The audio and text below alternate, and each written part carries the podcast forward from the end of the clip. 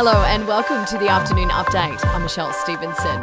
Well, Sydney's Northern Beaches has been declared a national coronavirus hotspot. That's after the outbreak in the region spread to 28 people. It is the first use of the federal government's new guidelines on hotspots. Health Minister Greg Hunt says the Commonwealth will send face masks and COVID trained workers to the area to help out. We will also be um, providing support to retirement villages and disability services uh, where they need it with regards to PPE or surge workforce. Contact tracers are also trying to zero in on exactly where this COVID outbreak in Sydney originated from, with none of the 28 positive cases believed to be patient zero. While the strain does match one diagnosed in a traveller who arrived and went into quarantine at the start of the month, New South Wales Health is now investigating whether airline workers are actually linked to that cluster.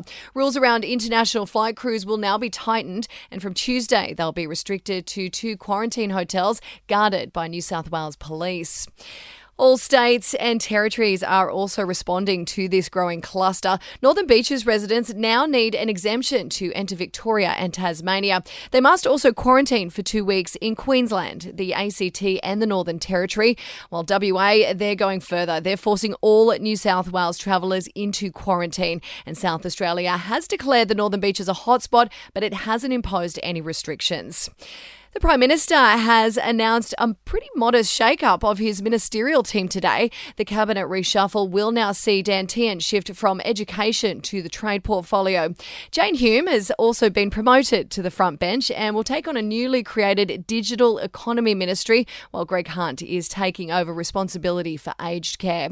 And some sad news carols in the domain will now be filmed without a live audience, and that's due to this COVID outbreak in Sydney. Ticket holders will now be given a full refund. A quick look at sport now, and MCG officials have put their hands up to host the New Year's Test if it needs to be relocated from the SCG. The match doesn't start until January 7th, but there are concerns that it could be shifted due to the latest outbreak. And it says the Swans and GWS Giants break up their Christmas breaks early to allow their players to travel interstate amid the latest COVID outbreak. In entertainment news now, and Billie Eilish has admitted she found inspiration from one of Michael Bublé's tunes when she was a depressed teen. The singer revealing his Haven't Met You Yet used to cheer her up and actually give her a bit of hope. The song then went on to inspire her tune, My Future. Sia has reworked her directorial debut to cast Kate Hudson in the lead role, and that was after ditching Shia LaBeouf from the project. The hitmaker made the revelation that she initially tapped the Transformers star to lead the cast of music, but she actually ended up making the film with Hudson instead. While she didn't expand on why LaBeouf was dumped from the movie, her comments do emerge just days after she admitted to a toxic relationship with the actor. And production on the Emmy winning hit TV show Morning Wars is actually taking another break, and that's due to the ongoing pandemic. The Apple TV series, which stars Jennifer Aniston and Reese Witherspoon, reportedly had to cancel a night shoot in California after a crew member tested tested positive for COVID.